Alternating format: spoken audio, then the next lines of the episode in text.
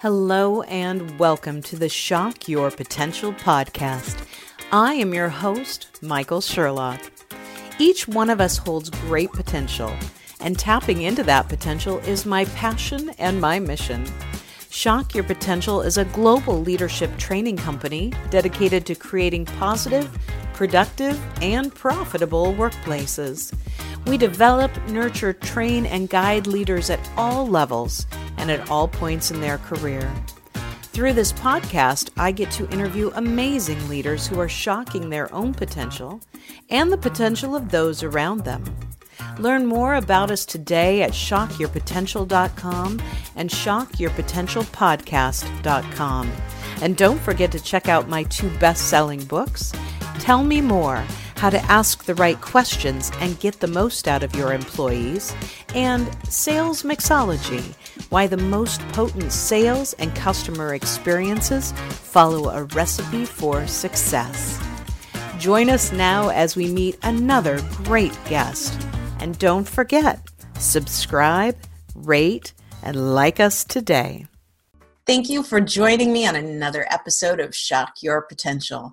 My guest today is Holly Duckworth, and we're going to talk about something that those of you who listen to me know is near and dear to my heart, and that is mindfulness and the practice of mindfulness. So Holly is a keynote speaker. She's also an applied mindful leadership advisor, and that's a lot to put on a business card without a doubt. Now, here's some other things about her. She is a contributor to the New York Times, producer and host of the Everyday Mindfulness show, and columnist to many, many other publications within the industry. And here's what I really love. She works with stressed out leaders to create peace, presence, and profits. I had to put those all together. Peace, presence, and profits. And if you say that 3 times fast, I'll give myself a gold star. So Holly, thank you for joining us today. Well, thanks for having me on the show. I think it's an interesting and exciting time to be talking about mindfulness, and I kind of love it in the contrast to your show talk, you know, shock your potential. And sometimes the most shocking thing we can do is actually give ourselves that place for a little breath and peace. Absolutely. And it's funny, as I was sharing just briefly with you before we started taping, you know, mindfulness practice for me is something that has been very important. And I did a year of trying to make sure I did it every day, what I called my year of the gold star. Once I finished with that gold year, I found that I kept missing days. And so I bought some different little gold stars, and every day that I meditate and do all those things, I got my little gold stars. I'm on a 18-day run right now without any breaks. And I know that for myself that mindfulness has meant a lot of gaining kind of insight to me, but a lot of space to breathe and think in a way that I didn't before. And I know that I've talked to a lot of people that are like, oh, I can't do it. I just can't do it. I'm not any good at it.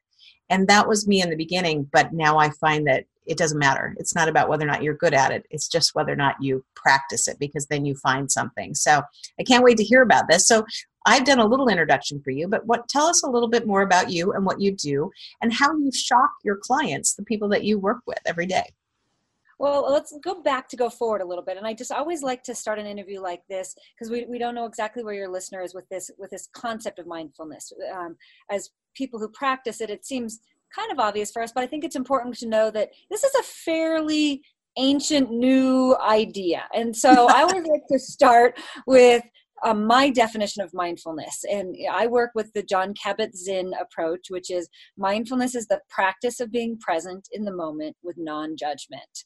And I do say it's applied mindfulness because for the work that I do and the people that I do it with, it's about many practices you can do throughout your day that do not require a yoga mat. And while meditation is a great mindfulness practice, it seems to be one that resonates for you. I think it's also important for us to remember that meditation is meditation.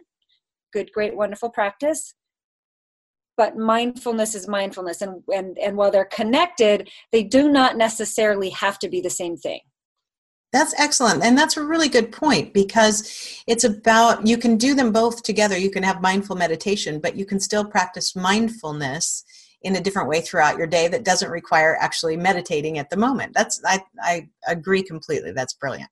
Yeah. And it's an important for people also to understand in a world whipped up a little in fear right now, that mindfulness is not religion and you can have your own religious traditional experience and practice mindfulness side by side if you so choose.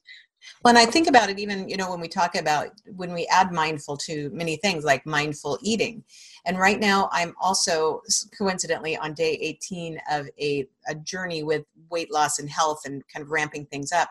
And yesterday I wanted to have some hot tamales. I love candy. So I got myself 8 hot tamales because that's half a serving. It's like 65 calories. And I sat down and I ate them slowly one by one, and I just relished each one. And it was the first time I could really consciously say I did mindful eating, but it made them taste delicious. I felt very satisfied, and it was so different to be that present just for something like a piece of candy. Well, that's a beautiful example of, you know, life today whips us up 24/7, 365, go, go, go, go, go. And yet, you know, in that, you know, 5 to 7 minutes or however long that practice was, it brought you back into the center of yourself. I have another practice, kind of a contrasting that I use with executives too, where, you know, we get stressed and there's more things and more things and more things. And one of the experiences I say is mindfulness is, you know, when you have that moment, go to the bathroom and wash your hands and visually see the stress going out your arms and out your fingertips and down into the sink. You know, that just that space to breathe out the stress, wash it down the sink, and then go back to your work or your car or your family or those types of things. So there's a lot of little things that we can do that can be shocking to your system when you give yourself permission. Be fully present with the food. Give yourself permission to let go of the stress. And then on the flip side, give yourself permission to have joy and gratitude. Absolutely. Without a doubt. And I know, you know, when you work with stressed out leaders, which most people I know, most leaders I know, and that's a lot of my listeners, you know, probably the vast majority of people that are in my listener base are in leadership roles. Some, and quite a few of them are earlier in their career in terms of just gaining control. And there's this sense of, I've got to do it all, and I've got to be perfect, and I've got to be doing this, and I've got to be doing that. And stress really mounts up. So how do you help them to find that place if they're not used to operating mindfully? Well, I'm really grateful that my business kind of has 3 prongs. One is obviously the keynote speaking, one is the training and in the books, and then of course the private coaching. And these are often areas where private coaching really does help someone. So I offer kind of, I call it a mindful leadership poster, and I'm certainly happy to provide that as a complimentary download for your listeners if you do such a thing. But it's, you know, how do we, as a mindful leader, how do we center in every day? And I have practices for that. The idea of visioning and creating a vision and feeling into it. We live in a feeling universe, and most of my clients, they come to me and they've got these really beautiful gears going in their head. And that, what's that story you're telling yourself? Because whatever follows the I am is the I am of who you are. And so I help them to gently slip down into their heart center and feel into the feelings that they want to have in their life versus the often stress and overwhelm that society says we should have. And that's kind of a shock to your system.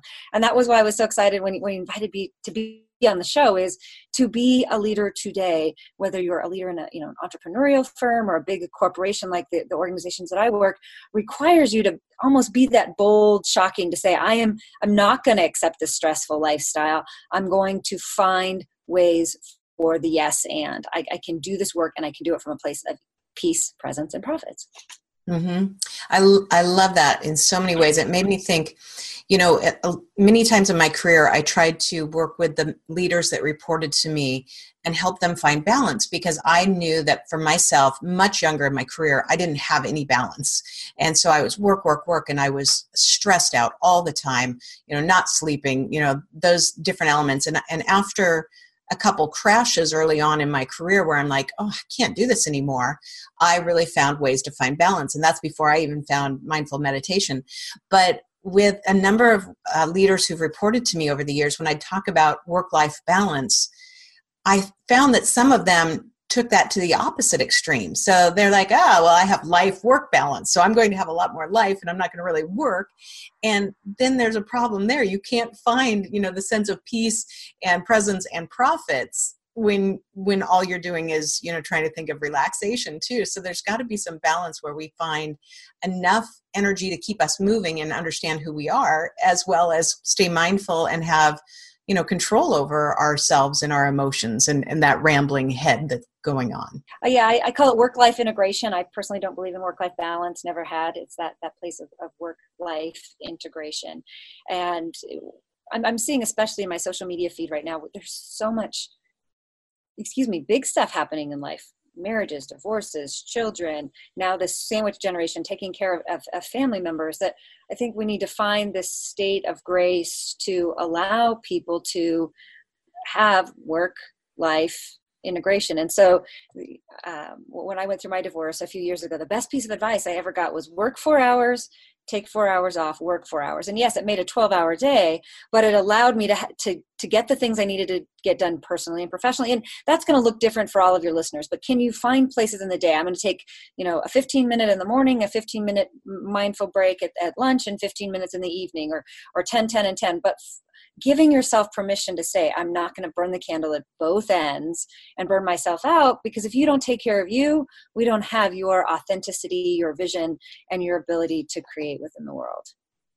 That's really important. I like that term, work-life integration, because you have to find a way to make them all work. We have to earn a paycheck somehow, so you've got to have a job in some way, shape, or form. But if you don't have the personal, you will burn out. I know there's been various times in my life where I almost felt guilty also of doing things like, if I go to do a workout during lunch, I'm taking 90 minutes instead of 60. And, is that too much? And you can stress yourself out trying to find that balance. But I never thought of it before about how do you plot and plan ahead to integrate enough so you have all those things that are being met, because the personal is important in there. Well, and here's another fun tip. People really love this one is, how do you reference your car? A lot of people, they get up, they get in their car, they go to work. And we often think of our cars on an unconscious level as like our stress machine. Once you get in your car, it's thinking about the day and thinking about the grocery list and thinking about the to-do list and whatever. And I've taken maybe a shocking approach to that. And I call my car my driving ashram. You can call it your driving Peacemobile, your driving, center of the universe. I mean, whatever it is, but that's a time that we can't really get away from, whether your commute is 15 minutes or 45 or whatever it is. But how do you approach that time even as a way to be mindful? And so I invite, my coaching clients to look at, what do you do at a stop sign? Sign, octagon, 8, infinite is it's red. Red is your power chakra. Instead of looking at that and going, oh my God, I have to stop. Oh my gosh, I don't have time. Oh my gosh, another stop sign. Can you just look at that in a different way and go, here's the universe presenting me this opportunity to remember the infinite, that remember the power that I am. Take that breath in, breath out, and then continue your drive. And, you might have 4 or 5 of those in the context of a drive. And it's kind of a shocking, fun practice that resets your mind when you arrive at your destination. That's great. And it is, it's funny how many people, frankly, you'll laugh at this, but we don't even own a car. We sold our car a little more than 6 years ago, but I live in the city. So I don't need a car. We rent one if we need one. So when I get into a car now, it has such a different feel for me. And I'm usually looking around, kind of amazed and enjoying that, because I'm usually in a vastly different place. I'm flying somewhere, so I've got a rental car. But I used to see that car time. How many times would I drive to work, especially in my 20s when I was really stressed out, and I wouldn't even remember the drive. You get to work and you're like, what happened? Thank God I didn't hurt anybody, because your brain is going instead of saying, okay, maybe I could use this time to breathe a little or plan my day or just be aware of how beautiful the leaves are around me as they're turning. Those things, it's just a mental shift. Mindful versus mindful. And where in your life is your mind full? And I think there's also this, this grace and this gratitude. When you have those, oh man, like I drove all the way here and I don't know how I got here moments, it's like, okay, wait a second. Let's pause. Let's feel my feet on the ground and really move back to why am I here? What is mine to do? And letting those things that aren't yours to do go. Letting them go. Absolutely. So I like to find out, you are a speaker, you are a trainer, you have books, all these different elements, things that I do too that I enjoy. But I'd like to know from people that, especially those of us who are our own business, what's the biggest challenge that you've had in building your business, and how have you either overcome it or trying to overcome it, tried and failed? What, you know, I'd like to know what people are facing out there every day. Well, I loved this question when I was reviewing it in preparation for the show. And honestly, I think it's this clear business model in an adaptive world. Shock your potential, mindful leadership. These are things that are just sometimes out enough on the fringes that we're kind of out there, they're making our own path. And, you know, they say now that we're preparing kids in college for careers that haven't even been invented yet. So absolutely. That biggest challenge right now, I think, is building a business model in content that isn't even necessarily built yet. So how do you build an adaptive business? I would say that I'm more of a interactive keynote versus just a keynote. You know, a keynote is generally a talking head on a stage. That's not who I am, but yet we're selling into a marketplace that, you know, the budget line item is keynote. and how do you, you know, phrase your business model in a way that is adaptable to the product and service that you actually offer? Absolutely. And it's interesting when you try and explain when speaking is your main income, it's interesting to explain that to people who don't do that, because they're like, well, so you just fly around and talk a lot?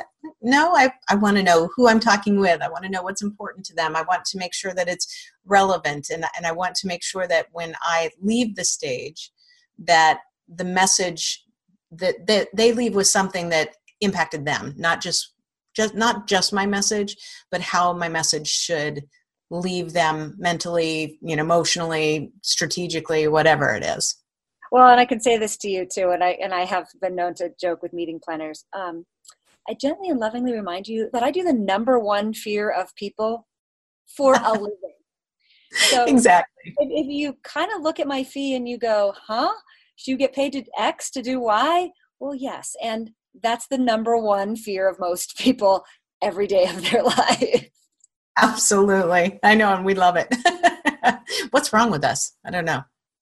Or what's right. Yeah. I mean, we all have gifts and talents, and that just happens to be ours. I do. I love it. So I like to focus on excellence in many different formats. And it's my thing, as I try and have everything be positive. Doesn't mean there's not negative stuff out there, bad things that have happened to any of us, but I like to focus on the positive, because I think that the examples of leadership, sales, or customer experiences that are exceptionally positive leave a mark on us, and they influence how we operate and how we view the world. So I like to ask each of my guests if there's an incident that pops out in your mind of either excellence in leadership or sales or a customer experience that you've been the recipient of that has impacted you that way. This question was fun too, because, you know, as a mindful leader person, obviously I kind of took this into my own meditation mindfulness practice yesterday, and I was surprised what showed up.